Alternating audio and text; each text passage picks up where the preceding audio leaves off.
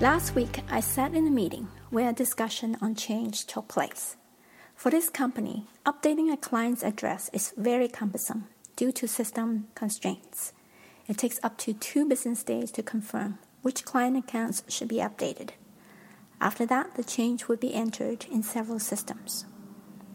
One participant in the meeting flatly put off any idea to reduce the cycle time as she saw, quote unquote, nothing could be done with the clunky systems in place.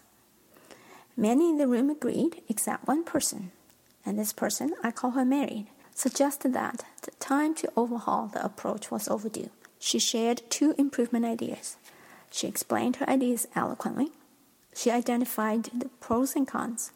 Her positive energy quickly changed the dynamics in the room. Several people jumped in and started to bounce ideas around. By the end of the meeting, group reached an action plan to do some research and would bring back their findings to the next meeting. The observation brought a couple of things to light.